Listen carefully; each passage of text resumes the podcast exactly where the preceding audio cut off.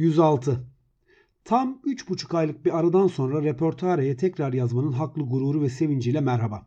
Bu 3,5 aylık ara boyunca cennet vatanımızda yine birçok ilginç gelişme vuku buldu.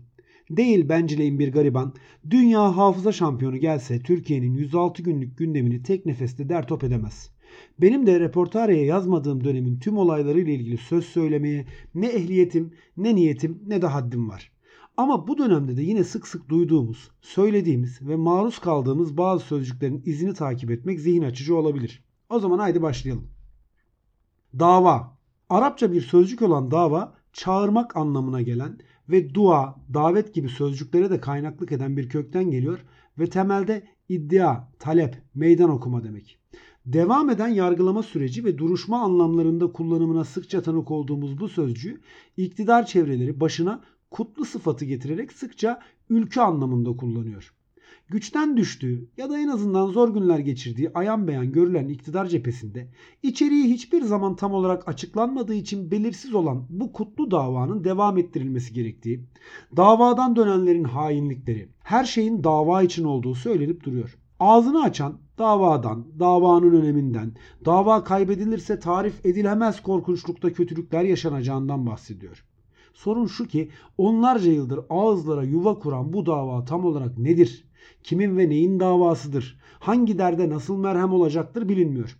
En azından temel hatlarıyla da olsa davanın sahiplerinin bu konuya bir açıklık getirmesi beklense bile daha önceden olduğu gibi son 106 gündür de davanın mahiyeti meçhul durumda. Yapılan her türlü işin dayanağı olarak gösterilen bu kutlu davanın gerek ekonomik gerekse toplumsal olarak bir de maliyeti olduğu ise acı bir şekilde anlaşılmaya başlandı ve o maliyet günden güne artıyor. Bir de hali hazırda mahkemeleri devam eden, ettikçe eden, bitmemecesine süren, bitse de bitirilmeyen, bitse yeniden başlatılan davalar var. Osman Kavala, Selahattin Demirtaş, sayısız avukat ve gazeteci, askeri okul öğrencileri, üniversite öğrencileri ve daha birçok insanın Avrupa İnsan Hakları Mahkemesi dahil olmak üzere birçok kurum tarafından hak ihlaline uğradıkları söylense bile bu davalar bitmiyor.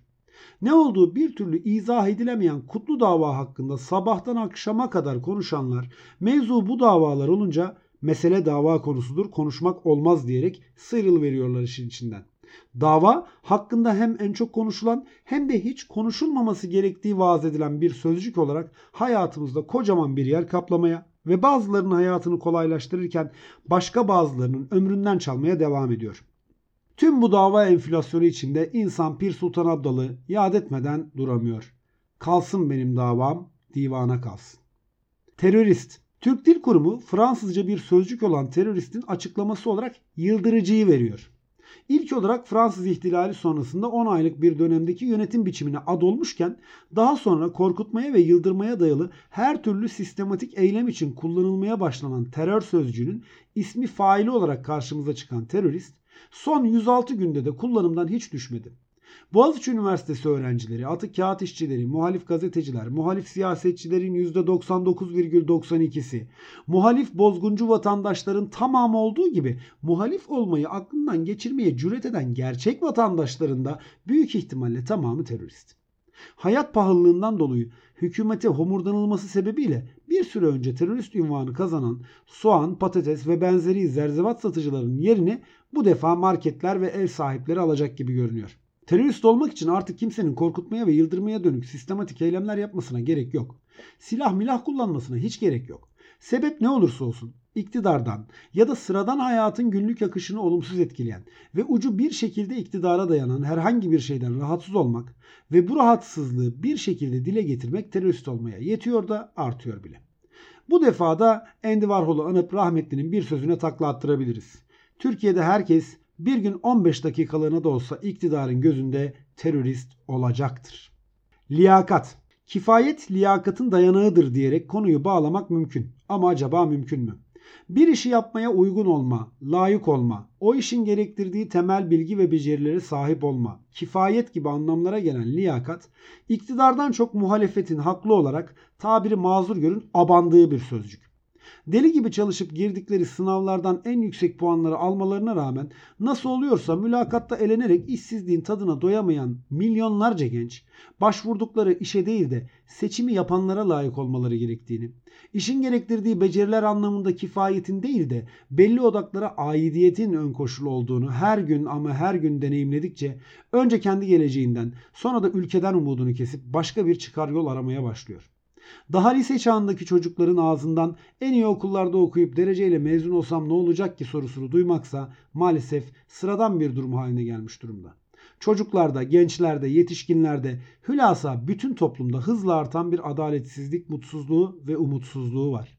Adaletsizliği görünmez kılmak için başka bir takım kavramları, özellikle de ahlakı araç haline getirenlere Montaigne ta 16. yüzyıldan sesleniyor. Adaletin olmadığı yerde ahlak da yoktur. Vakıf hep mi kötü şeyler oluyor? Tabii ki hayır.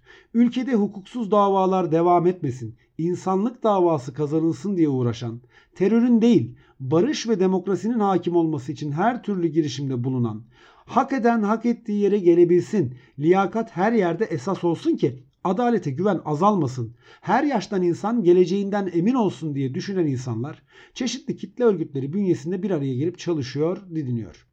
Vakıflar da bu kutlu davanın önemli neferleri olarak işlev gören önemli kuruluşlar. Neyse ki böyle kurumlar var da kimse belediyenin malını 3 kuruşa kapatıp kına gecesi organizasyonlarına kiraya veremiyor. Kamu arazileri, kamu yapıları hukuksuz bir şekilde bazı kesimlere peşkeş çekilemiyor. Sivil askeri kurumlar için çarşaf çarşaf torpil listeleri hazırlanamıyor. Türkiye'de özellikle gençler için faaliyet gösteren vakıflar tüm bu kargaşa içinde durup dinlenmeden çalışıyor. Siz aldırmayın ortaya dökülen listelere, belgelere, torpil işi yazışmalarına falan. Bunlar hep liyakat sahibi olmayan, davanın değerini bilmeyen teröristlerin uydurmaları. Yazıyı yazarken şöyle bir düşündüm de bu 106 günde pek bir değişiklik yaşanmamış memlekette. Olsun. Elbet değişir bazı şeyler. Biz yine de gönlümüzü ferah tutalım.